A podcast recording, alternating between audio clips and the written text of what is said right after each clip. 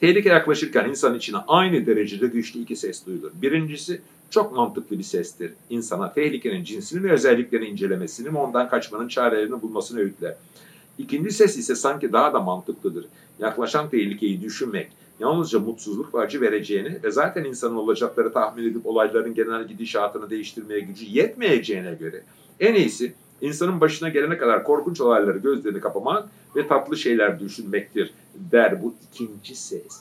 Bence bundan e, 12, 13, 14 ay evvel Mart, Nisan, Mayıs 2020'de hepimiz ikinci sesi dinliyorduk. Çok korkanlar da hiçbir şey yapmalım, yapmayayım bunun sonu çok kötü ama bir şey yaparsam daha da kötü olacak. Ben o kadar kötü ki e, hiçbir şey yapmamak daha iyi diyordum.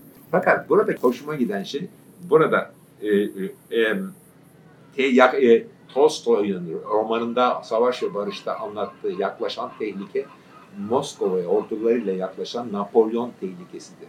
O tıpkı bir salgın gibi Rusların ordusuna göre o kadar güçlü, o kadar imkansızdır ki tıpkı vebadan ya da koronavirüs salgından kopuk nasıl olsa öleceğiz bari meşgul olmayayım. Eğer birisi bizi kurtaracaksa kurtarsın ben buna bir yapacak bir şey yok. Tatlı düşünceler düşünelim demeyi çok iyi anlıyorum.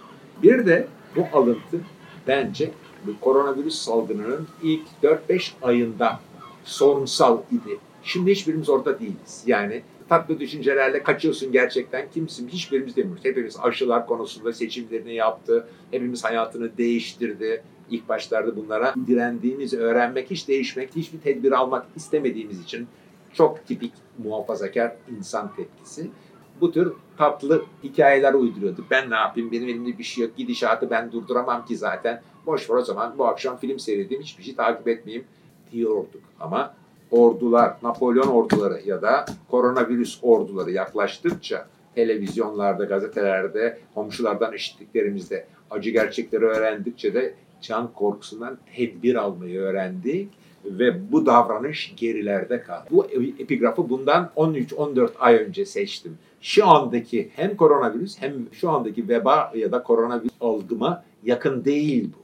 Ama işte bir zamanlar bu işler hakkında böyle düşünüyordum. Şimdi bunu tutmak istedim. Napolyon'un için Tolstoy'un düşündüğü şeyi durdurulmaz. Napolyon ordusu geliyor. Yani ne yapıyorsun? Hiçbir şey yapamayacağını düşündüğün için bari tatlı şeyler düşüneyim geri kalan vaktinde diyorsun. Çok da insani bir şey. Böyle şeyleri de bu kadar netlikle bir tek Tolstoy söyler.